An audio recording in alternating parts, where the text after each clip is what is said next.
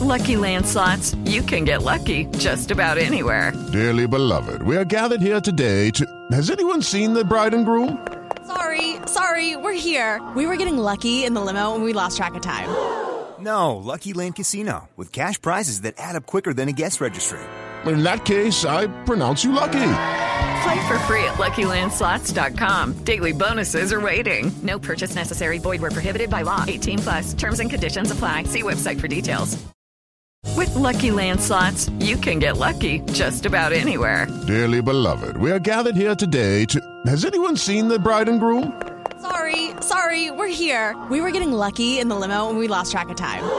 No, Lucky Land Casino, with cash prizes that add up quicker than a guest registry. In that case, I pronounce you lucky. Play for free at LuckyLandSlots.com. Daily bonuses are waiting. No purchase necessary. Void where prohibited by law. 18 plus. Terms and conditions apply. See website for details.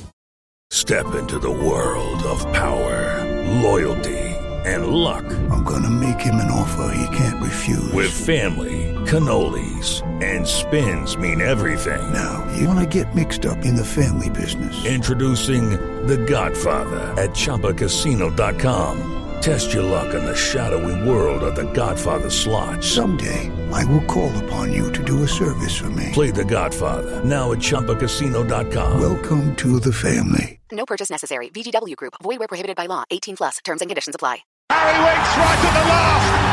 Dele Alli. Lamela. To Ndombele. Sticked by Daniel. Hugo Lloris. And he saved it. And the Wales. Shiseki. Son on a mission to go alone. This is sensational. World class. Absolutely stunning from the Asian footballer of the year. Stevie Wonder. Stevie Bergwijn. Good for Kane. That's what Harry Kane can do to you. Here's Lucas Moura. Oh, they did it! I cannot believe it! Hello and welcome back to The Last Word on Spurs. Thank you so much for taking the time out to download us. Of course, if you haven't listened to The Last Word on Spurs before, and where have you been? We are, of course, on iTunes, we're on Audio Boom, we're on Spotify, we're on all major audio applications. You can find us on Twitter at Last Word on Spurs. We're also on Facebook and Instagram too. And we are back fresh off the deadline day to provide you with a summer transfer window review. We've had the pleasure this summer of being joined by Sky Sports' very own Lyle Thomas. We've had Michael Bridge on the show. We had Fabrizio Romano halfway through. And now closing shut the transfer window. We're absolutely delighted to welcome Big journalist, massive Spurs fan and author of The White Hart Lane, The Spurs Glory Years, the wonderful Martin Lipton joins us on the show. Martin, how are you? I'm extremely well and rather looking forward to the next 8 months or so. When have you been able to say that as a Spurs fan, Martin?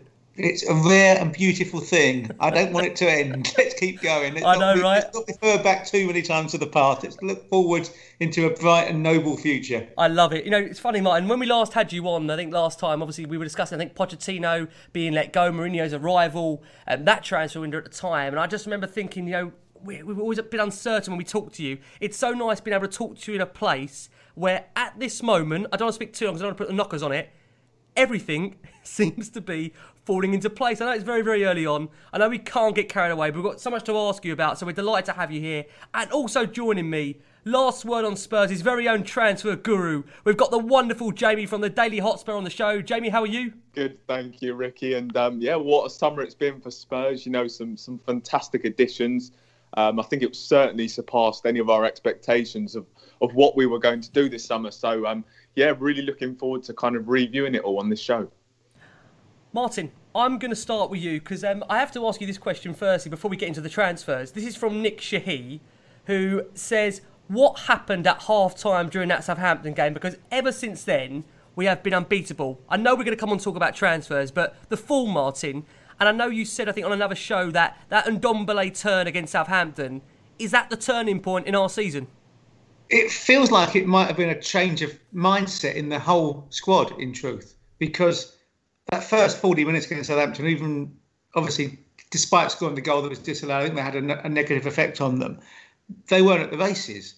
And then suddenly they score that goal, which was really good play by Ndombele, a player who's you know, struggled to make a real impact for the last 14, 15 months.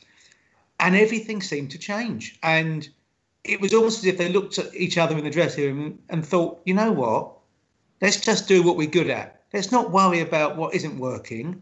Let's go out and play, because we've got so much pace. We've got so much quality. We can hurt anybody. And we've got big things coming in terms of a left back and one of the greatest players British football's ever produced to come into the team. Let's just go and show it. Let's go and play. And suddenly that confidence flowed. And you saw that even in the Newcastle game, which they didn't win. On another day, they win back by 6 as well. It wasn't a fluke. You know, if you look at the performances with the first team out, they have been looking like a proper football team for the last 3 or 4 weeks or 3 or 4 games, which is fantastic to see. Just to bring it on to the transfer window now, I mean, it was absolutely crazy. As I said, I think none of us were quite expecting it to be as good as it was for Spurs. But it'd be interesting to get your take on kind of what you thought of made of Spurs' business summer. Obviously, we brought in 6 new players. So what was kind of your feeling on how Spurs have done this summer in the transfer window? It grows incrementally over the period. To start, when you wonder what's going to happen, it's all about who's going to leave. Your initial thought, who is he going to get rid of? And I thought that Rose would definitely go. I suspected that someone in the midfield might go, probably Ndombele in truth. And I thought that he might even consider bumping Mora out of the squad. And I thought there had to be a change in goal in terms of the goalkeepers, because we'd lost Vorm. I thought Aurier also was toast. People at the club were telling me in May, June, when he was being an idiot, that they just wanted him out of the club, and I assumed that would be the policy. And then you see the initial signings, Højbjerg, who gives them a bit of definition, clearly, and he was a defensive signing, but to sit in front of the back four, we thought at the time, but did a job, and they were very quick out of the blocks with him. Then Doherty, who again we know they were interested in, we needed a right back, that was crystal clear, obvious signing to make. Then Hart comes in as your third goalkeeper. And you think, oh, well, yeah, okay, 5 out of 10, 6 out of 10, but where's the dynamism? Where's the something different? How are they going to be any better? And when the season starts as poorly as it did against Everton, I think those concerns would have been shared by everyone. They were just not at the races. They were awful, let's be honest. It was a terrible performance. Arguably, they could have got away with it. If they take one of those chances in the first half, they might have won the game. But Everton deserved to win. They were better. And everything has changed. And once you realise there was a chance of Bale coming, and it was serious, the mood altered. Once they landed it, and you knew 3 or 4 days out it was done, the sense of, hang on, this is serious, this is real, came on board. Then you get also at the same time the left-back, who's a road runner, flying machine, everything we didn't have and haven't had for a long time. And then the crowning glory was the second striker that we've been desperately seeking. Now, whether or not Vinicius is the answer, we'll find out. But the other signings so far are all done pretty well. And I think you've got to say that the recruitment has been absolutely outstanding so far. Martin, as I mentioned to you off air, we've got a load of listener questions, over 40 listener questions. That's how popular you are when you come on this show. I'm going to try and rattle through a few of them, and you can kind of give us your responses on these. We've got Cameron Yale Jr. who says, are you surprised during this COVID period that Spurs did such a good job of addressing the problems and areas in making the signings that they did? Michael Belair says, the most joined-up window I've ever seen. Winners, mental toughness, leaders, Jose's generals all over the pitch. I totally bought into the Enoch and Poch Stadium project of the last decade, and I'm totally sold on this next phase, and I can't wait. What has instigated this policy shift? What do you make of those questions, Martin?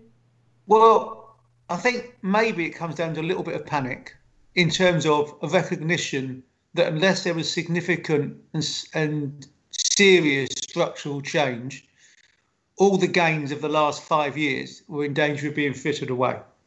I think looking back, Daniel Levy would probably agree that he should have been more brutal. I think a lot of it was down to Pochettino being a bit too soft with the players, not wanting to make changes. I'm not entirely sold on the idea that Pochettino wanted Ndombele last summer, looking back. We'll never know. Some of the signings he seemed to be getting against his will almost, even though the club thought they needed to make some signings. He was happy to work with what he had and build players into players. Mourinho is happy to make players into better players, but he actually wants them to be players first. And yes, he'll want a couple of youngsters. He always wants 2 or 3 dressing room lieutenants who tell the rest of the dressing room how good he is. Every manager does that. But he has spoken and clearly talked to Levy, and the two of them have got their heads together and they've agreed what was required. So that has been a clear, concerted policy. Now, it may have been that they didn't expect Bale to be available, but they were always aware that if Bale was available, his first choice would be coming back to Tottenham. That, you know, the relationship that Daniel's got with Jonathan Barnett, Bale's agent, is a long-standing, strong one. You know, the agents that we know Spurs deal with are Leon Angel, Jonathan Barnett, and now, because of Mourinho, there's George Mendes. So the majority of the players are going to come from those 3 agents. That's no terrible thing, because they're 3 of the big, big agents who've got a lot of players. So we shouldn't be unhappy at that. But there appears, for the first time in a while, to be a clear, concise, certain policy that's then been enacted, because there's been policy in the past that they've not quite been able to turn into reality. And there have been good signings that have come out of nowhere.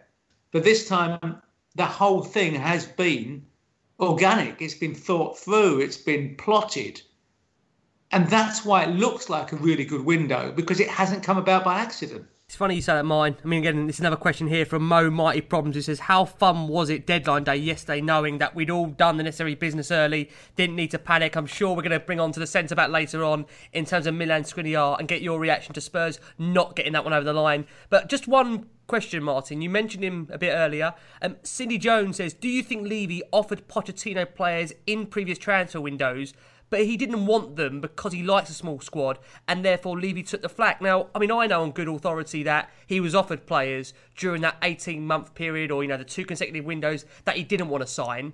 Can you put your kind of now to the mask in terms of just trying to give us some background in terms of whether Pochettino was offered players during that period? And you look at Jose now, is Jose just more open to players coming in? I think that Maurizio really believed that he could take what he had and make that something special. And he was worried about bringing players in that might upset the dressing room and the unit that he built. The trouble was that that unit frayed. And where Danny Rose, for example, at one point, Pochettino liked the fact that he caused rucks in the dressing room and called it on. But after a while, that became a destabiliser. It was too much for the rest of the players to deal with. Other players got old. Dembele wasn't replaced. Wanyama wasn't replaced. I mean, Wanyama was in the squad forever, never kicking the ball. What was that all about? Pochettino must have realised there was no player left. He was a shell of the player he'd been 3 years ago. So you have to say that the manager at the end of the day was the one who didn't make the changes that he could have made. And this manager has never been scared of signing a player. He's not worried about the price of a player, because he will always want to get the best he can get. And he likes fully formed players who he can improve. I always felt with Maurizio, what he wanted to do was create players from nothing. And to be fair, he did that. Look at what happened with Trippier.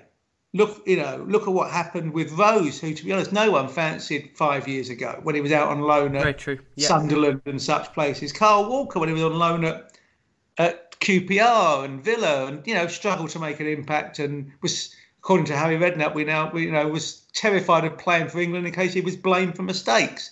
Eric Dyer came in with no real reputation from Portugal, from Sporting Lisbon, and of course Harry Kane, Dele Alli for £5 million from MK Dons. All of these players, and some that didn't quite make it, the likes of Andreas Townsend, who moved on, and Ryan Mason, who moved on, Tom Carroll, another one who injury hurt, and the boy who's now at Huddersfield, the winger who went to Norwich. Again, they were projects for Pochettino. He loved to do that. Mourinho hasn't got time for that. Mourinho wants to win. He wants to win now. He knows that everything is a short-term shelf life, that if you last 3 years at a club, it's a long time. So there's no point in building for 5 years down the line if you're thinking that I'm only going to last 3 or 4. bringing it on to the players that we managed to get through the door now, I think the first one was Pierre-Emile Højbjerg from Southampton. And for me, that really set the tone of kind of what Spurs were looking for this summer. You see that he was captain of Southampton. He, of course, had a great reputation from Pep Guardiola from his time at Bayern Munich. Now, obviously, we were first kind of linked with him in January. And there was obviously the deal was kind of discussed then. And then, of course, in the summer, we really took advantage of his contract situation at Southampton. And I feel as though we've landed ourselves a really great deal. I mean, I think effectively we signed him for about £3 million plus Kyle Walker-Peters. So what did you make of that signing? Because I feel as though that really does feel a really good spot that Spurs really needed in the squad in terms of a holding midfielder. There's a natural balance in the team now. We saw that particularly on Sunday, where he's able to play as the holding midfielder or drop into a three. He's able to step in when he needs to. The pass for the Aurier goal was excellent. You know, it's a terrific ball. But he's got that combative quality that he wants to get in and win the ball. He doesn't care what he takes to win it. He breaks up play. So, I mean, he was clearly a bit leggy in the opening couple of games. He was poor against Everton, as they all were. You watch him now and you think this is a football player. And he has grown into the team. As the confidence has seeped through the team, it's coming to him as well. And you can see that flowing through him. But I think what he does do straight away is give a far better definition to the side. Whichever formation they play, he is the cornerstone of that team now. And he knows exactly what he has to do. He knows exactly what's expected of him by the manager. He doesn't have to try and do anything else. Because if he does what he's asked to do, everything else works. He's the sort of the gear that keeps the engine turning over. And you need to have that. You need to have someone who can keep the whole thing running. He is that central force to the team. A question we've got on him here, Martin, comes from James at JamesDF5. He says, I thought this when he signed, and I'm thinking this even more now. Is Pierre-Emile, ending in an E, not an ER, Rick, winking face Højbjerg, going to be the best signing of the summer window? I think his presence and ability will transform us more than any other player other than Kane's newfound role. Do you know what I absolutely love, Martin, before you answer that question, is I don't know if you saw that moment where one of our players went in for a challenge. I think it was Aurier, and Højbjerg at that point was still applauding him. I mean, he absolutely loves a challenge, doesn't he? Loves it. Yeah, it's that sort of thing. He's got that. He is a feisty little so-and-so, and that's exactly what you need in there.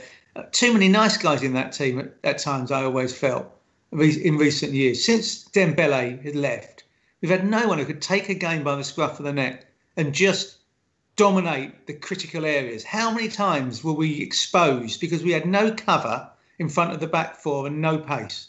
Last season, that game against Leipzig, when how we were 0-0 at half-time, I do not know, because we could have been 5 or 6 down. Absolutely destroyed all over the park because there was no shape in the team. Players weren't able to do what they were supposed to be doing, and it was a mess. And now suddenly you've got someone who can actually fill that void.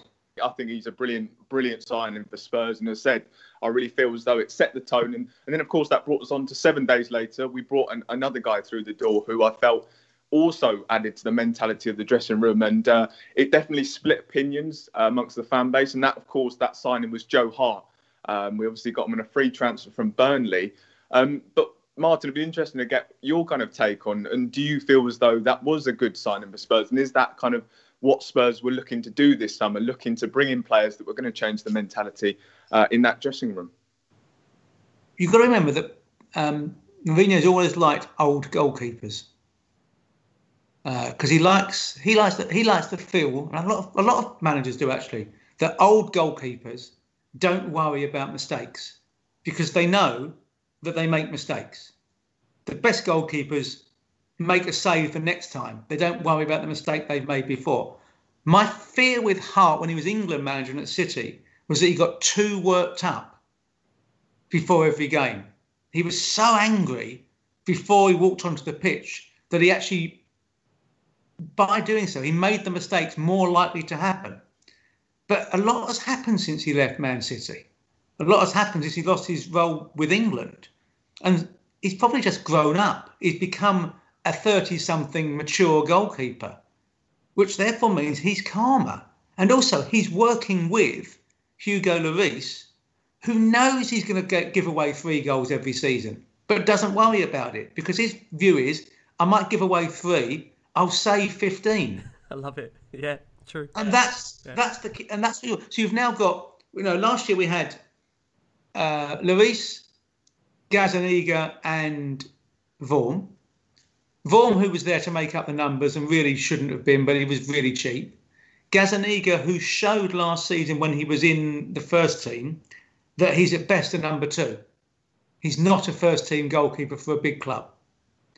And Hart has come in knowing he's number 2, but knowing he's going to play domestic cups and he'll probably be playing quite a few of the Europa games as well.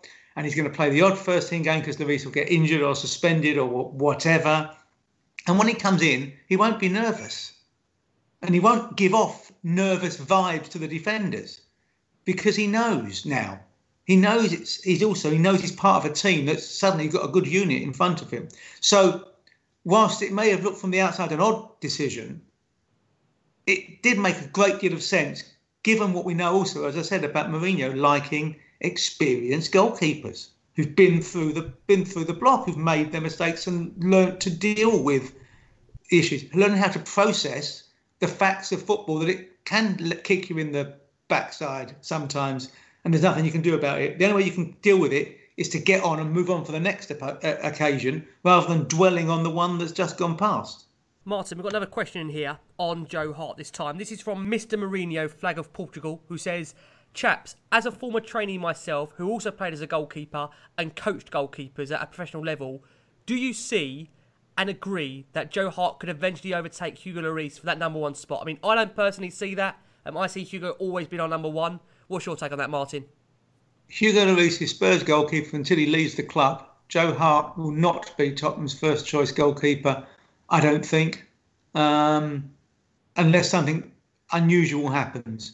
But that's not to dismiss Joe Hart at all. He's been brought in as the competent, experienced, intelligent dressing room presence and number 2. That's his role in the club. And those roles are as important as the starting players. They really are. You need players, you need characters in the dressing room, often who don't play or play little, but who are there all the time, in training all the time, saying the right things, seeing which players need the manager to go and have a word with them. That's what experience brings. And Hart will see, if Tanganga's looking nervy in training, Hart will notice it, probably before anybody else apart from Lloris. And he'll be able to say to the manager, Gaffer, look, you need to have a word because of this or whatever. That's what you get from him. That's his value. It isn't to be, I don't believe, a challenge for the first choice goalkeeper. We're talking about the captain and the captain of the World Cup holders. He's not going to give up his place to either. He's got 2 years left in him, I think, at Spurs, before he'll decide after nearly 10 years, it'll be by then, that it's time to move on. But what a great servant he's been. 100% agree with that. I mean, yeah, Joe Hart looks like he's definitely brought that sort of right mentality to the club. And yeah, Nick, a good signing for Spurs. Now, the third one, of course, was Matt Doherty from Wolves. And I thought it was a very interesting one, actually, because obviously we landed him for about £13.5 million plus add-ons, which for a player who'd played almost in excess of 50 games for a very solid Wolves side, that seemed like a very good fee. So, I mean, it'd be interesting to get your take on that as well. But yeah, I just think that Matt Doherty was obviously I think he feels like a very good signing. And he seems to be pushing Oria on as well. But I mean, for you, Martin, I mean, is that how good a signing do you think Matt Doherty is? I think what we saw on Sunday is the reason they bought Doherty, even though Doherty didn't play. Because at Wolves, he played wing-back in a 3. And that was the formation effectively on Sunday. And even though it was Aurier who played there, the shape allows whoever plays on the right side the freedom to play it as an attacking wing-back, who then gets back when needs to. That is Doherty's strength, we know, from his performances for Wolves and the Republic of Ireland. He made all those assists for Wolves because he was able to fly forward in the formation with confidence. Now, again, he was leggy at the start of the season, hasn't actually put in the level of performance yet for Spurs of which he's capable, I don't think. But that's good because he knows he can do it. He's experienced in the Premier League. He knows exactly what he needs to do. He knows what's required of him again.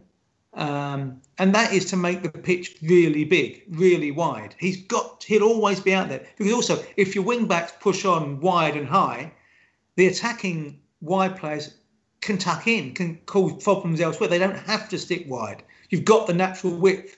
And, of course, the defenders have got to make a decision there. And either if the strikers and midfielders don't go back, you've got a spare man. And even if they do, everyone has to move around to accomplish the fact that the space that's being filled up. So he fits that game plan extremely well. And, of course, the other thing is clearly, for the first time in a while, Aurier's got a challenger and he wants to stay in the team. So every chance he gets, Aurier's going to play better because he knows he has to play well. Now, I think that between them, the two of them are going to start not too dissimilar a number of games. If Spurs play, as I suspect they will, 50 games this season, maybe even more, probably 60 actually, they'll play, 35, 25 if it's 60 games. There'll be a lot of football. And as we saw over the last few days, you can swap one for the other. And you don't change the way the team plays on the right. You do change the way the team plays if it's Reguilon or Ben Davies playing on the left. But on the right, the team, the shape, the formation, the way you play doesn't alter depending on which one of them plays. Spot on. Now, Martin, then came the double deal from Madrid 20 days later. And as we know, Mourinho, from a perspective here, let me just say, we know Daniel Levy had always wanted to appoint Jose Mourinho as the Spurs manager, head coach, whatever title you want to give him, and always dreamt of bringing Gareth Bale back to Tottenham. And we know for his part, Daniel Levy, he was a big driver in this move of bringing Gareth Bale back. And it was very, very clear that Gareth had plenty of interest across Europe, across the continent as well. And it was a polite no given to those other clubs. He wanted to come back to Tottenham. If you can you explain to us the incredible negotiations that took place to get Spurs, Gareth Bale, back at our football club? Try and explain that, if you can, to us, Martin, what Spurs went through to bring this guy home. Well, there's a few things here. First of all, there is an ongoing relationship with Real Madrid, which has always been a one-way street, in fact, up to now. It's always been in Real Madrid's favour. This was payback time. But also, as I said earlier, Jonathan Barnett and Daniel are pretty close. They've known each other for a very long time. They've worked together. And when Gareth left way back in 2013, even though Spurs didn't want him to go, they also recognised, and that was Daniel and Donna Callan and Vias Boas and everyone who was involved at the club, they all recognised that they couldn't stop him doing this. They couldn't prevent him making that move. It wasn't fair on Gareth Bale to prevent him. But if you look, even then, up until 2018, I think, it may have been 2019, Spurs had first refusal on him. So if any other Premier League club had a deal with Real Madrid, the contract says that Spurs were entitled to match it. So which wouldn't have happened if Bale wasn't happy with that deal, that clause being in the contract. So you know straight away that when it's become absolutely abundantly clear that he's never going to kick a ball again for Zinedine Zidane, and he's also desperate to be at his best for Wales next summer in the European Championship because it's really important. And as we know, Wales, Golf, Madrid, or maybe it should be Tottenham, Wales, Golf. We'll find out. I love that. Then it becomes real, a possibility. Then Daniel picks up the phone to Jonathan and says, come on then, what's the score? And Jonathan, for the first time in 6-7 years, if you talked to him, was saying, I wouldn't discount it. Therefore, something's happening. You knew something was going on. And Gareth was, from what I gather, sold quite... Once he realised that Spurs were serious about it, really wanted him, Mourinho was there, they had still good players, let's be fair, and they were looking to improve. His position was, yeah, come on then, let's do it. Let's go back. Let's go and play, because he needs to play and he wants to play in the Premier League again. It made sense for him, and if he wanted to go to Manchester United, he'd done so in the past. Ryan Giggs was desperate to get him in at United when he was at Spurs. Like, he was on Wales duty, always, every time he was told by Fergie, try and persuade him to come. Because Fergie recognised how good he was. Let's be honest, he was a brilliant player. And he always said, no, he didn't want to go. He wants to play. The only club he wanted to play for was Spurs and Real Madrid. Well, he's done that. Real Madrid don't want him. But you've still got to come up with the money. You've got to find a way to meet the deal. So you've got to go to Madrid and you play hard ball with Madrid, which is where Daniel does his best. So he's gone to Madrid and said, look, this fella, I mean, you know, we'll take him off your hands, but we can't afford that. And you don't want him earning 700 grand and not playing for you and causing problems and having rucks with the dressing room. And, you know, so what sort of deal can you do? Because, you know, we're the ones who are helping you out here, boys, because we're taking him off. And he's a smart cookie. And he ended up with a deal which, you know, 1 year plus a 1 year option. Spurs pay him about the same as Harry Kane. I think you can live with that. I'm sure there'll be extra elements of image rights and everything else and start, you know, signing on fees. All that's fine. That's part of the game. But you get one of the world's great players, one of British football's greatest ever players, back at the club because he wants to be there. If he didn't want to be there, he wouldn't be there because he could have gone anywhere. And if it was just for money, he could have gone anywhere. He wanted to come back and play for Tottenham Hotspur. And Daniel took advantage of that and pushed it through and held for the first time Real Madrid's arm against their back rather than the other way round, as it often is. And he then gets the fullback as well. So double bubble, really. But it was a really, really good bit of business. Martin, thank you ever so much for all that so far. We've got to go for a very quick break. When we return, we discuss Sergio Reguilon, the other part in that double deal of Spurs getting him over the line. We discuss Tottenham Hotspur finally nailing themselves a second striker. We discuss the players that leave the club this summer, the players that we missed out on, and of course, all of your listener questions to come. So much to come. Do not go anywhere. We are back after this very, very short break. Phoenix 51 is a powerful employee technology enabling organisations to make data-driven decisions at every stage of the employee journey, from hiring through benchmarking and development too. The platform provides detailed analytics on the most important asset in your business, your people, enabling organisations not only to make the correct hiring decisions, but also how to benchmark, train and retain them. Phoenix 51. Powering your people decisions through every part of the employee journey. Hello and welcome back to the second half of The Last Word on Spurs, a summer transfer window review. Listen, we've been packed over the summer. We brought you Sky Sports' very own Lyle Thomas. You had Michael Bridge. We've given you Fabrizio Romano. We're closing the summer transfer window firmly on The Last Word on Spurs with the wonderful Martin Lipton, massive Spurs fan, huge sports journalist, covers a lot and very, very close to the football club, so we're absolutely delighted to have Martin on the show. Let's switch back over to our transfer guru, Jamie from the Daily Hotspur, who's going to be asking Martin about the other player in that double deal, Sergio Reguilon. Yeah, and obviously with Reguilon, I feel as though he did very much get overshadowed by, of course, Gareth Bale, and I think very unfairly, because I think in his own right, it was obviously a very exciting signing. I think we've already seen in the few matches that he's played for Spurs what an exciting player he is. Of course, he's very attacking. He's offers something different to Ben Davies. Now, of course, you know, he had a fantastic year with Sevilla last year in terms of the Europa League and La Liga.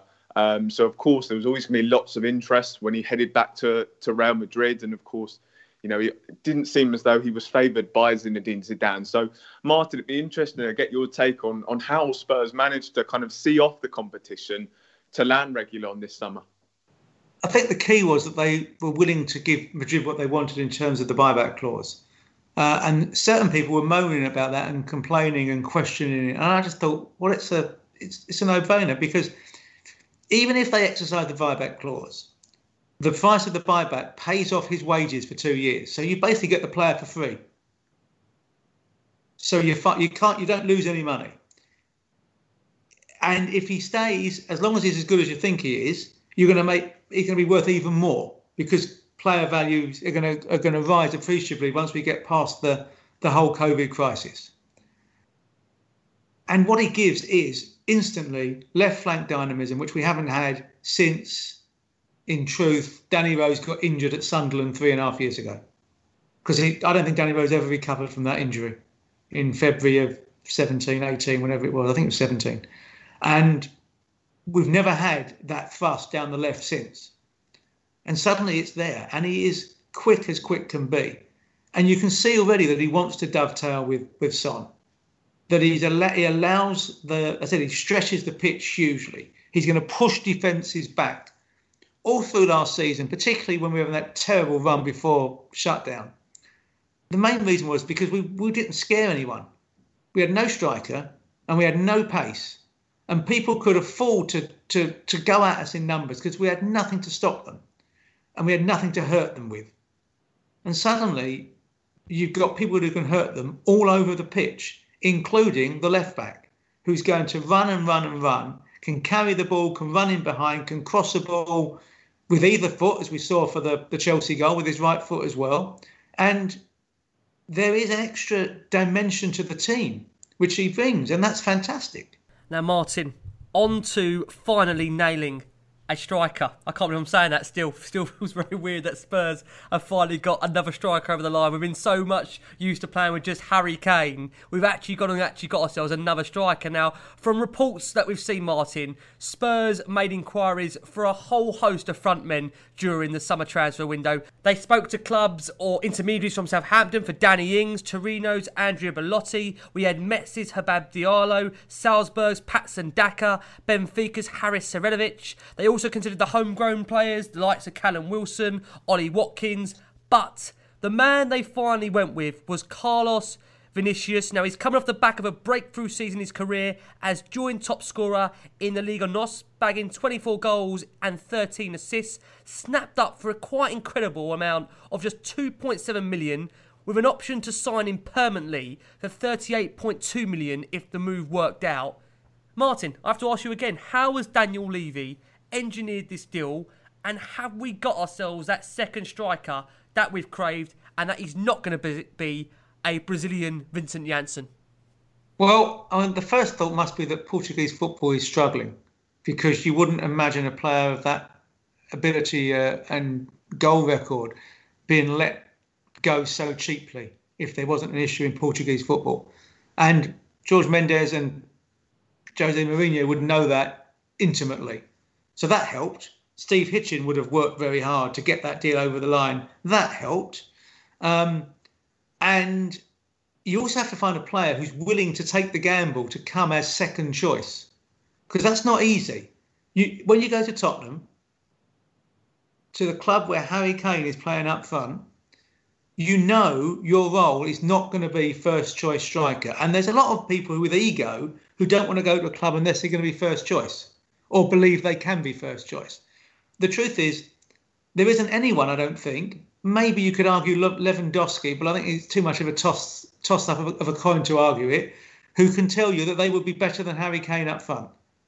But it's hard to put your... It would be brave enough to say, actually, no, I'm going to go and be the second striker and play the odd game and not be first choice and not be the dominant leader of the line.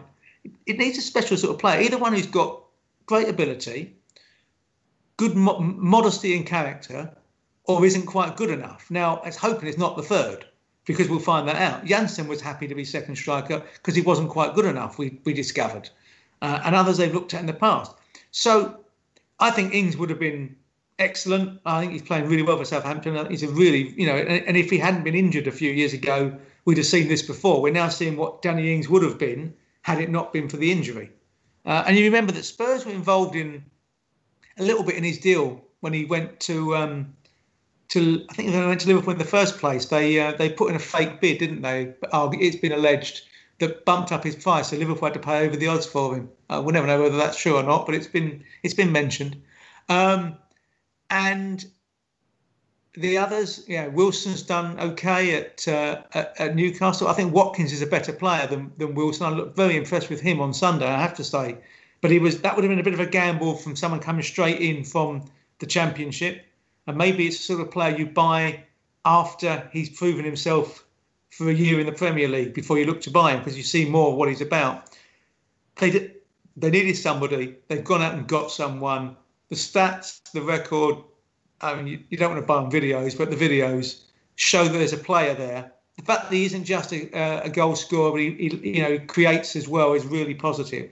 We just need to see whether he can attune himself to the much faster, more physical league in which he's joining now, because the Premier League is different to when I was talking to Avram Grant yesterday about Partey at Arsenal, and because I've known Avram for a long time, and we're just chatting generally, and he was saying that it doesn't matter where you come from. Once you come into England, you have to play with English mentality and English intensity, because if you don't, you'll completely fall away. You won't be noticed. So Vinicius has got to have that in him. But Mourinho would have known all about him, as will Mendes. So they'd have done a proper job on him. They'll know a bit about his character. They'll know a bit about his talents and abilities. And they'll try and make him better too. Yeah, now, of course, it wasn't all success for Spurs this summer. Of course, it looked as though Spurs were looking for one more, and that was a central defender. And I think for me, that really would have been kind of the cherry on the cake if we'd have managed to land that central defender. Now, we were very strongly linked with Inter Milan's Milan Škriniar. Of course, we saw pictures over in Italy of Steve Hitchin over there trying to negotiate a deal. And of course, unfortunately, in the end, it didn't quite materialise. It looked as though we did have backup in terms of Juventus's Demrel. Now, of course, you look at the reports, it's seeming as though Spurs were willing to offer around £32 million and Inter Milan were demanding around £45 million. So, unfortunately, that wasn't a deal that Spurs could get done in the end. Now, Martin, it'd be interesting to know your take on whether Spurs might try for him again in January. Is that something you think might happen? I wouldn't discount it. It would depend on other things. The one thing you've got to remember is that no one gets every present on their Christmas list. You know, you can't expect to get everything. It doesn't work like that. They tried really hard for him. They wanted that rugged leader of the line, unquestionably, because there's obviously doubts about Sanchez and Dyer and Alderweireld for different reasons, and Tanganga, we're still not quite sure how he develops. Of course, if you play with the back three, which appears to be the plan now in certain games at least, it's less important because you've got an extra line of resistance, as it were, an extra body to fill the void. So it's not, and you can pick up the pieces as well if the ball drops. So it's not quite the same as just playing with the back four where your centre-half has got to win everything or you're in trouble. Now, I think that perhaps had they signed Škriniar, that might have been a different way of playing, and they haven't got that. They'll have to deal with it. If it doesn't work with a three over a long period, then maybe they go back again because Inter might want to sell. We know that they're looking at the boy at Swansea as well, who again, you know, tall, elegant, but physical. You know, it's thinking of finding a way of working out where you want to be. In January, they've got 2 weeks or 10 days to sort out if they want to get him in. They'll have a look. By January, if he's not good enough, at least they'll know if they get him in. I wouldn't discount them going back, I have to say. I think there's a real shout that there's an interest that's been lodged there. The player knows it. He'll be aware. And if Spurs continue to play particularly well and are in the top two or three in the Premier League and sail through the Europa League group, as I expect they will, and could well be in the, hopefully will be in the Carabao Cup semi-finals by January, if not actually in the final already, then the appeal for Škriniar is all the greater as well, isn't it? Now, Martin, we've had loads of questions on Škriniar, as you can imagine. I'm just going to give a shout-out to Stuart M, who asked the question, will Škriniar possibly look to go back... Well, can Spurs sign Škriniar in January? And you've kind of answered that one already. We've got another one in here now, Martin. You know Spurs fans. We go from one degree to another. Pessimistic, optimistic. He says here, this is from Stephen Hyde, who says, do you think not coughing up the Škriniar fee in the summer has just cost Tottenham the 2020-21 Premier League title? No, I think look, if they're good enough, they'll win it. I do think the league will be won with fewer points. Mm. Do you think we need a centre-back, though, Martin, on that point? I look at it, I mean, I only go back to the weekend. I've got to ask you this question because I look at Sanchez. There's a mistake in him, as we know. We saw it at the weekend. Dyer, for me, wants to be a centre-back. I'm not quite sure if he's good enough to be a centre-back. And it does seem to be he is Mourinho's man. I then look at, Alderweireld. For me, he's lost a yard of pace as well. Does the centre-back situation alarm you at all? Do you think we've got enough to kind of muck in until January, possibly? Look, we'll find out. That run of games when we play Liverpool, Chelsea and Arsenal in the space of a week and a half will probably give us far more of an understanding and clue over that than anything else. But the shape and the change of formation helps, as I said, to balance out the weakness, if there is one there. Alderweireld won't play every game, clearly. He's going to play every other game. Dyer's the one who'll play most games because he seems to have more faith in him than anybody else. Probably because he can speak Portuguese. I mean, as silly as that, he's told Dyer, "You're my man." He wants him. And whilst Dyer isn't the answer to everything, he's pretty solid, let's be honest.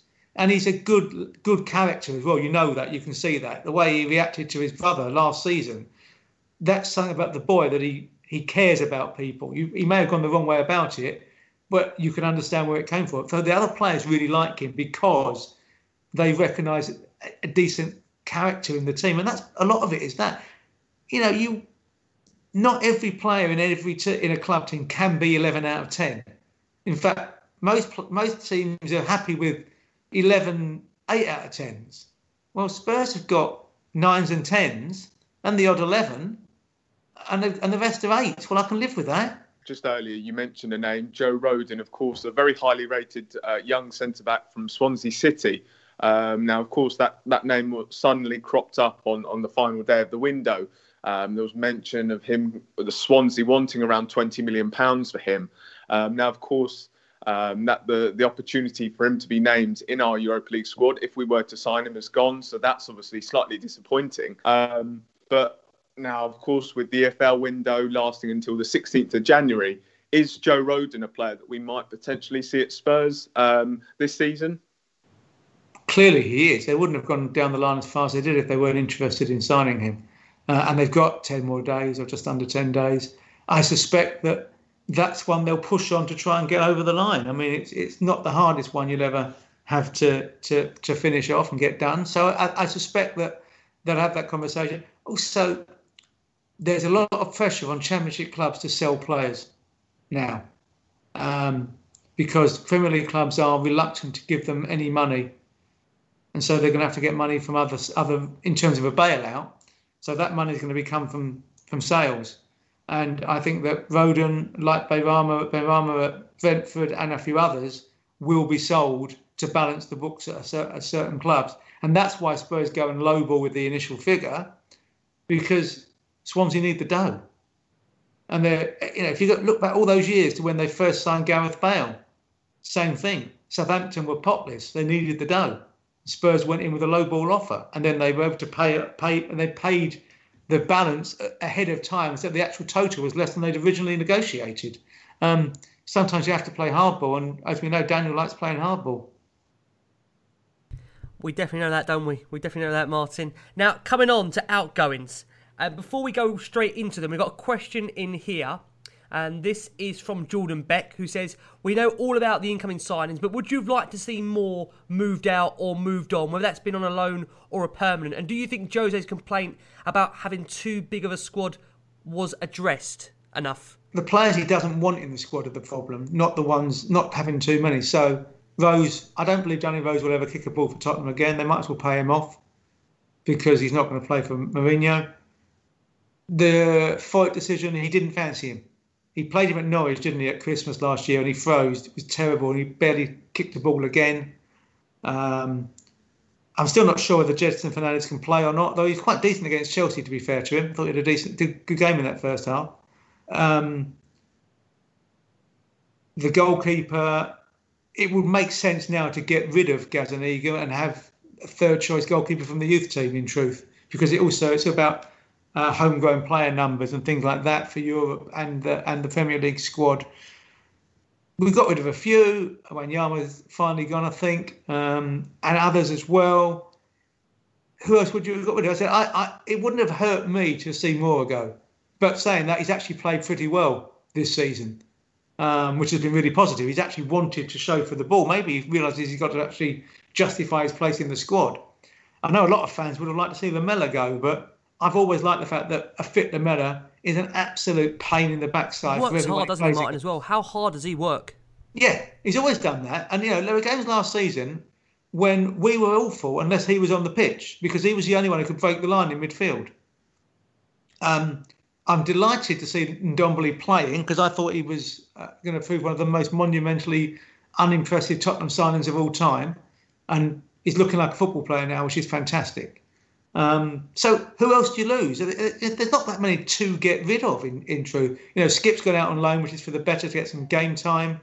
There'll be others as well. Maybe Tanganga possibly ends up going out on loan at Christmas to get some game time, because that needs to be done for him. I think he needs to play football. He did well last year, really well, but he needs to be playing football.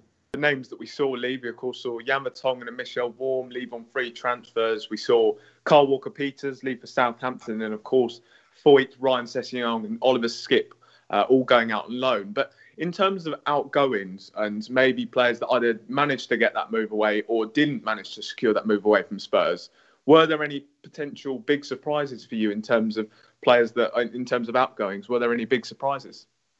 Not really, no. I think Sessegnon needs football as well, and Hoffenheim's a good place for him. He'll get football, he'll play in the Bundesliga, he'll play in the Europa League. Excellent, he needs that, because he didn't have any confidence last year at all, did he? So that was a good thing. I said the rest of them, you could see them going, in truth. I'm surprised a couple more didn't go, because I don't see any future for Rose, as I said. But he's done too much money, I suspect. Look at the problems, you know, people trying to get rid of him, trying to get Newcastle last year. How difficult was that?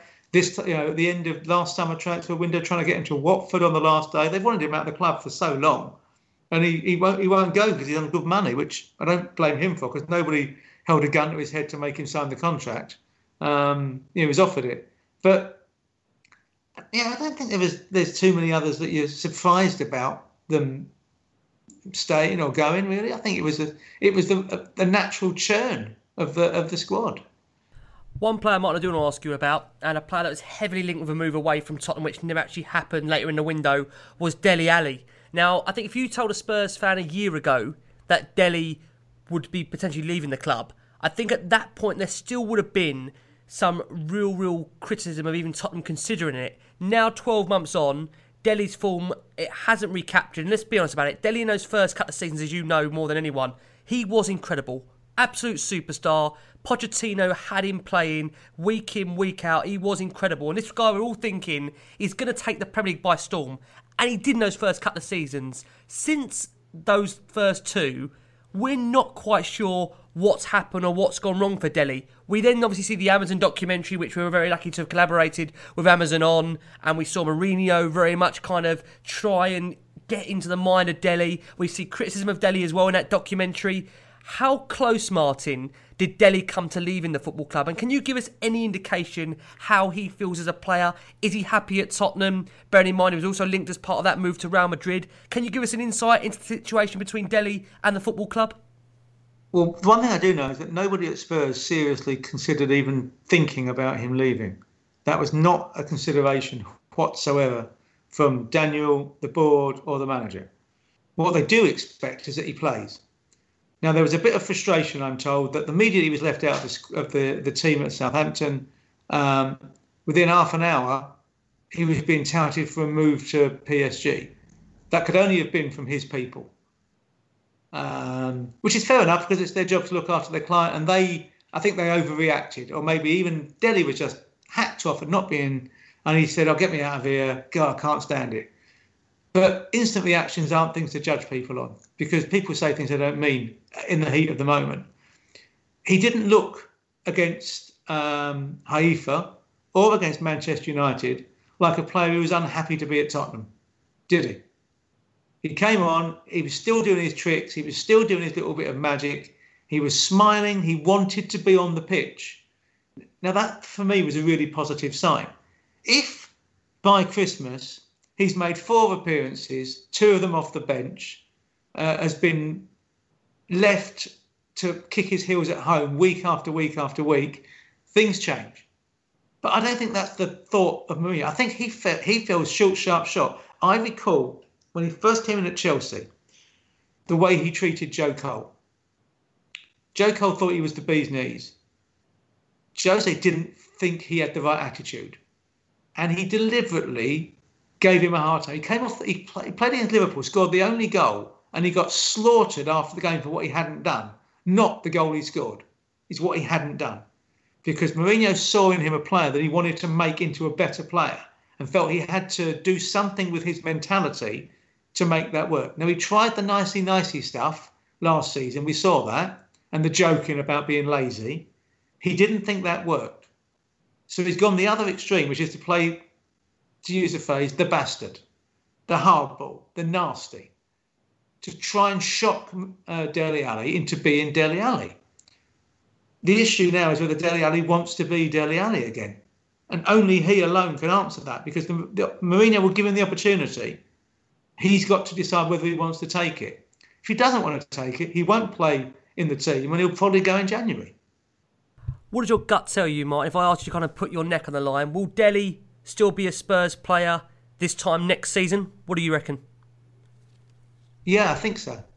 He'll make it, yeah? You reckon he can make it? This could look horrendous by Christmas, but yeah, I think he will be. I think he'll become an absolutely critical member of the squad over the next 8 months, back in the England squad and go to the Euros and be a star. I mean, that's really interesting to hear, and I think that's, you know, seems totally spot on in terms of how he's changed his approach. I mean, you know, it's so frustrating with Dele because we know he's such a talented player, and obviously last year we saw with the documentary how you said he was, you know, he tried to be nice to him, but hasn't worked. So look, another player that we kind of see him really put, as we've kind of described it before, the Jose Mourinho test, and a player that we've seen him do that with was, of course, the club's record signing Tanguy Ndombele. Now, he obviously had a very, very frustrating year last year. However, that situation has somehow evolved. Of course, there was talk at the start of the window of him potentially moving away. But, you know, it's been like a new signing, Tanguy Ndombele, this year. And I think it's just, you know, Jose Mourinho sounds so much more positive about him. You know, the comments that he's coming out with are fantastic. And hopefully we're going to see the proper Ndombele now, because we saw against that in that win at Old Trafford how good he was. So do you think that now he's going to be Ndombele? Is he going to be an integral part of Jose Mourinho's teams going forward? Well, it looks that way, doesn't it? And rightly so. He's fit, isn't he? He wasn't fit last season, clearly. Now, he blamed the club for not diagnosing his injury. The club blamed him for not telling him about his injury. And then there was obviously a standoff over his attitude, his willingness to get hurt on the football pitch. Sometimes you've got to be willing to play when you're hurt, unfortunately, because it's a physical game and it takes its toll. He feels good about himself now. He wants to play. You can see he wants to play. And he's got back the manager's trust, because everyone now on that pitch is willing to give him the ball in tight situations because they expect him to come away with possession, because they think he's going to do the right thing. And that is eerily reminiscent to me of what Dembélé used to do at his very best, where you could give him the ball with four players around him and know he come away with it. And Dembélé wants to have the ball at his feet. He wants to commit defenders, midfielders and whoever, because he's backing himself every time now. And there's that sense of belief and positivity that's emanating from him. He has done a lot of it himself. He's had to, because he had no future 3 months ago, 5 months ago. You know, he barely kicked a ball in the post-lockdown period, did he? When we came back, he was on the pitch for a few minutes in 9 games. He had no future at the club, and yet things have changed. And that's down to him as much as anybody else. But also, he's obviously had his heart-to-heart with the manager, and Mourinho said to him, look, this is what I want. And if you can do it, I want you in my team. But if you can't do it, I don't want you in my squad. And he's responded in the right way. Sam Tompkins, actually, on this point, he says, Ndombele finally showing what he's made of, faced with tears of joy. Could he finally be our replacement for Mousa Dembélé? I think that's one we have to wait and see. But Martin, there was frustration, as you mentioned earlier, in not being able to move Danny Rose on from the club. Now, as we understand it, he is not training with the first team. He does have 8 months left of his contract. You said earlier that Spurs should simply just pay up his contract, let him go. Will he come back into the training setup or remain with the development team? What do you see happening, Martin, between now and January? Because something has to be resolved with Danny, doesn't it? Well, if he's not in the squad for 25, which I suspect he won't be, he might as well just pack up and go home. He can then claim just 14 clause in January and get a free transfer. But they want him to go on a free transfer. And it's the same as Ozil at Arsenal. Club want rid of him, can't get rid of him. It happens in football. So the only solution is for him to just get paid to not be there, or to be paid off to not be there, because there's no point in being there if he's not wanted. And at some point, he probably goes into leaving and says, right, come on, give me 5 months' money or 6 months' money and I'll walk away. And Spurs say, OK, here I go. Because I think that's the obvious thing to do.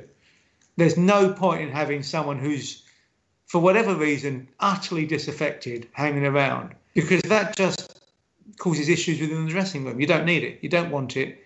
And also, they've got alternatives now. They've got a left back and they've got a second choice left back who is, while he might not be the greatest football player in the history of mankind, Ben Davies, utterly reliable, totally dedicated, a proper professional who just does his job. Never moans, just gets on with it. What you don't want is someone moaning, particularly in a dressing room where Mourinho doesn't really like conflict in his dressing room. He likes strong characters and he likes occasional issues, and he wants people in the dressing room who can be the north and south pole of the dressing room and bang heads together when need be. He doesn't want someone who's constantly causing rucks. Another player that obviously I'm sure Spurs will be slightly disappointed that they didn't manage to get out the door was Paolo Gazzaniga. Now, of course, with Joe Hart coming in, he's seemingly dropped to third choice now, and he just doesn't seem to be getting many opportunities at the moment. Of course, you know, saw on deadline he was made available by the club for transfer, but that never happened. So, is he a player that you think Jose Mourinho might try to reintegrate into the squad, or is he a guy that we might see frozen out at Spurs? Well, look, if there's an injury, he becomes second choice. So he's, you know, they're not. I don't think he's anti-Gazzaniga at all. I think it's just he wants a number two who's experienced. Would you really want to be a number three goalkeeper at any club, unless you know you're there just to be the bloke who makes up the numbers in training? He's been in the Argentinian squad in the last 12 months. It makes no sense for him to be third choice goalkeeper at his club. In the same way that Romero at Manchester United is third-choice goalkeeper for his club. The two of them, in the top three goalkeepers in Argentina, they're both third-choice for their club. So therefore, Gazzaniga is going to want to be playing football. You can't blame him. So I wouldn't be at all shocked if he ends up going out on loan just to play football for the next 3 months in the Championship, because he needs, or goes to Portugal where their window I think is still open. Because he needs to play for his own good, in truth. And that's not being negative about him. He needs to play football. Now, talk about players that need to play football and not trying to be too negative, Martin. That brings us very kindly on to Jedson Fernandes. Now, we know with Tottenham having too many non-locally trained players in the Europa League squad, the Argentine Paolo Gazzaniga and Jedson Fernandes are likely to be two that are left out by Mourinho of the group stages of the Europa League. For Jedson in particular, I mean, that will present a problem to him when it comes to game time, because he has struggled at the moment to define a role under Jose Mourinho. Now, having played as a right-back, and he's also played in a various odd midfield positions without much success, does Jedson have much of a Spurs future in your mind, and could we actually see that his move is terminated and him go back to Benfica? It's very hard to tell, because we've not seen enough of him to know whether he couldn't fit in or not. I mean, physical attributes are clear. He's tall. He's got good mobility. It looks as though he's got a football vein on his head as well, which is good to see. But we haven't seen enough of him to make a proper judgment. So Mourinho knows more than us. Remember, he is still extremely young, and it may well be that you only see what he is when he gets 18 months older, because he learns to develop. He learns to feel more confident in his environment. And I thought he did okay the other week. You know, when he came on, he played quite well. It's hard to see what his role is in the team at the moment. He's only ever going to be a squad player at best, as it stands. But I think he probably knew that when he arrived. He came here to England in January thinking it was, 2 years to really find the feet. So unless he's had a change of mind and doesn't want the development, it shouldn't be a problem for him. He might be frustrated at not playing if he's left out the Europa League squad. But, of course, it may be that he's in the Europa League squad because if you look at that squad and you're Jose Mourinho, you think you're going to go through the group anyhow. You don't need to. You can actually leave Moura or Bergwijn out and play and have Jedson in the squad to ensure that he gets the game time, because you know that Moore and Bergwijn are going to get plenty of football on a weekend. Yeah, totally. I mean, I'm very excited for this squad now. And of course, you know, we've discussed maybe a few disappointments in terms of outgoings, and maybe that centre-back was a slight disappointment. But overall, you've got to say it was an absolutely fantastic window. And as I said earlier, you know, I think it was far beyond what any of us were expecting Spurs to do. So obviously now we're in multiple competitions. We're of course in the quarterfinals of the League Cup. We're into the group stages of the Europa League, and you know we're looking very good in the Premier League. So Martin, it'd be interesting to get kind of your take on what you think Spurs can achieve this season under Jose Mourinho. Well, when you see everybody else, that's always a good sign. You know, this time last year, you were thinking, crikey, Liverpool are good. City are really good. We're a bit ordinary. Chelsea looks like they're going to... How are we going to get in the top four? And it was all... From very early on in the season, it was like, it's going to take something from here.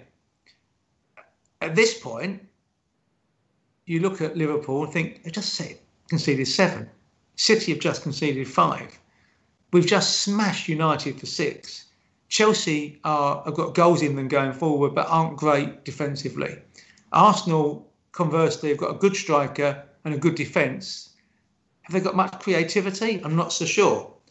And you're trying to find reasons for Spurs not being in the top four, and it's quite difficult if they play like they can with the way they're playing at the moment, with Bale to come in, to argue that they won't be in the top four. It's, you know, they look like at least a top four side. I think 88 points rather than 98 wins the league, which is very different. That's 28 wins, isn't it? You know, and that's a lot fewer points than has been the case recently to win the title. You know, we came second in with 87 back in 2017. So if you can get it right, there's a real chance of going pretty close. I wouldn't be saying now that Spurs are favourites to win the title, because they're not, because Liverpool and City are favourites to win the title, clearly and rightly. But you do feel that Spurs are contenders again, which they weren't last season, and probably really weren't, and after Christmas certainly weren't the previous season. They did well up to Christmas and then fell away quite markedly. So there's a real shout there. You think, well, look, Stoke away, you should win that. That's in the semi-finals. What if you get Brentford or winners of Brentford v Newcastle? Can you imagine? You're in the final then. You know, let's be honest. Do we get this draw though, Martin, if Mourinho's not our manager? I just feel like, you know, certain things like that. Do we get Stoke in the cup if Mourinho's not our manager? I don't care. I'm happy for have any circumstance that allows, you know. I know, it's incredible. They should win the group in the Europa League pulling handstrings without even trying, and one arm tied behind their back, because let's be honest, Ludogorets, Lask, who got spanked 3-0 by Rapid at the weekend after losing 5-0 with Oakley United last season at home, and Antwerp. Seriously, I mean, if you don't win all of those games without trying, there's something awry. No. Let's be brutally honest. Spot on. Given we're talking about one of the best teams in English football, with Gareth Bale and Harry Kane and Dele Alli and Son and Bergwijn and Moura as attacking options, I think we'll be all right. You know, and Vinicius. I hope so. You know, if we're not, then something's seriously wrong. Yeah. So that's into the knockout stage of that. So this is the season where, without question, you would feel that if Spurs didn't go very close to, if not winning a trophy, it would feel an anticlimax already. Doesn't mean it will happen. We know it doesn't mean it will happen. We've been close enough before, all those semis and finals that didn't quite happen. But you know that the players will look around that dressing room in the key matches, in the semi-finals, in the final, if they get there, look at that manager and think, he always finds a way to win. And this time, we've got him. I love it. So we will find a way to win. Fantastic. And he's also got in players who are winners. Gareth Bale wins finals. Yep. It's what he does. Spot on. Yeah. It's a brilliant signing just for that, because Gareth Bale won't be scared of losing a League Cup final. He'll expect to win it on his own. I totally agree. I totally agree. And just to kind of finish up on that point, we've got a statement in here. This is from Matt Martin, who kind of echoes your thoughts, Martin. He says, after arguably our best ever transfer window, getting through 4 matches in 8 days so successfully, can you please tell me something to bring me back down to earth? Because I'm actually starting to get a little bit carried away just thinking this team is going to win the lot. I tell you what might stop you getting carried away. Go on. I've got a horrible suspicion that Arsenal might be quite good this year. Oh, don't say that. I mean, but even if they're quite good, can't we be better, Martin? Can we can, but I've been dismissive of them for a while. I thought they were ordinary at best. I think they bought very... Even with David Luiz in the team? Yeah, because he's capable of being brilliant. He is. Yeah, I mean, he gets loads of stick, but let's be honest, if any of us could play football as well as David Luiz, we'd be very, very wealthy men. Very true, but that's not the way we want to end this show, Martin. So now you've got to give us something positive before you go. The other thing, of course, is, lads, it's Tottenham. You know, if there's a way, historically, we found it. Yeah. I just feel it's different. I really do. Yeah. I just watched the performance, the conviction that they've shown in the last couple of weeks, and thought, this is actually serious. This is the real deal. It's so true. I mean, okay, I'm going to ask you one final question here, Martin, to end it on. This is from THFC Golden, who says, with the league looking pretty open right now, is there any chance Jose goes for them all, or is Europa League the still main target in his mind? I mean, I feel, Martin, with the squad he's got there, he can compete on all four fronts. Do you agree? You've got to. There's no point in playing to not win everything. You've got to try. Look, he was willing to sacrifice the League Cup. But only because of the most important game last week actually was Thursday night, because that's the potential other route into the Champions League, the fallback route if you can't get in the top four. However, they did beat Chelsea, and he wants to win the League Cup because he thinks if you win one trophy, you win more trophies. He did it at Chelsea. You know, the most important trophy he won at Chelsea was the first one, which was the League Cup against Liverpool in Cardiff, because it told a team that had never won, players who'd never won, that they were winners, and it changed their mentality. And it will be the same at Tottenham. If with this squad they win the League Cup, they don't just stop at the League Cup like Ramos's team did. They see that as the launch pad, because they know that they've crossed the last bridge. I think I've always said on this show, Martin, isn't it? It's about if once you win that first one, once you taste that success once, you want more. And I've always felt with this Spurs team, this Spurs squad, regardless whoever the manager was, that once they got that first trophy, there's no doubt there'll be more to come. And fingers crossed, Jose Mourinho is the man to bring that success to Tottenham. It's been an incredible 12 months. From when we had you on last, Martin, to now, just this football club is changing, it's growing, it's evolving. I mean, it's just an absolute crazy time to be a Spurs fan. Let me just firstly thank the wonderful Jamie from the Daily Hotspur, our transfer guru, who's been keeping us busy, updating us with the transfers. Jay, we're at an end for the next couple of months, mate. You can take a break. You can put your feet up. Yeah, no, I mean, it's what a transfer window Spurs have had. And just on this show, I mean, that was really interesting to hear from Martin, kind of his take on it all. And really, really good show. And I really enjoyed that one. Yeah, totally agree. Martin, we can't thank you enough for coming on. And just to kind of finish it, Martin, big expectation, big things to come, right? Oh, I hope so, yeah. No reason why not. This could be something special, no doubt about it. And I can't wait to see Gareth Bale, Harry Kane and Son in the front three. Can you imagine how exciting that's going to be? Martin, obviously, they'll lose to West Ham. To not get carried away. Even the images, Martin, of him in training, Gareth Bale, I still think it's been photoshopped. I can't quite believe it. Can you? Is it sunk in yet for you yet? It's brilliant. It's great. Look, also, he's a really good lad. Because he comes from a great family, actually. His parents are fantastic people. And they've instilled in him great values. And he's always had them because of them. He's a diamond player and a diamond bloke, actually. I really like Gareth. I'm delighted he's back. Oh, listen, lovely. Martin, again, thank you ever so much for coming on the show. Always a pleasure. And of course, as I mentioned at the start of the show, you can still buy the White Hart Lane, the Spurs Glory Years, Martin's book of Spurs. It's timeless. It's a great, great Christmas present, which is coming very, very soon, Christmas time. Go and get yourselves a copy of that. Martin, thank you ever so much for joining us here on The Last Word on Spurs. Always a pleasure having you on. My pleasure indeed. Take care, boys. Have fun. Sports Social Podcast Network.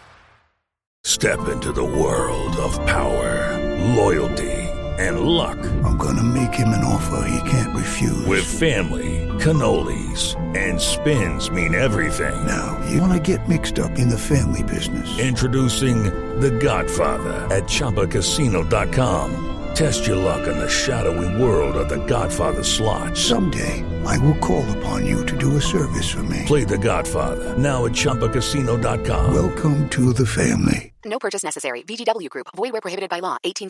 Terms and conditions apply.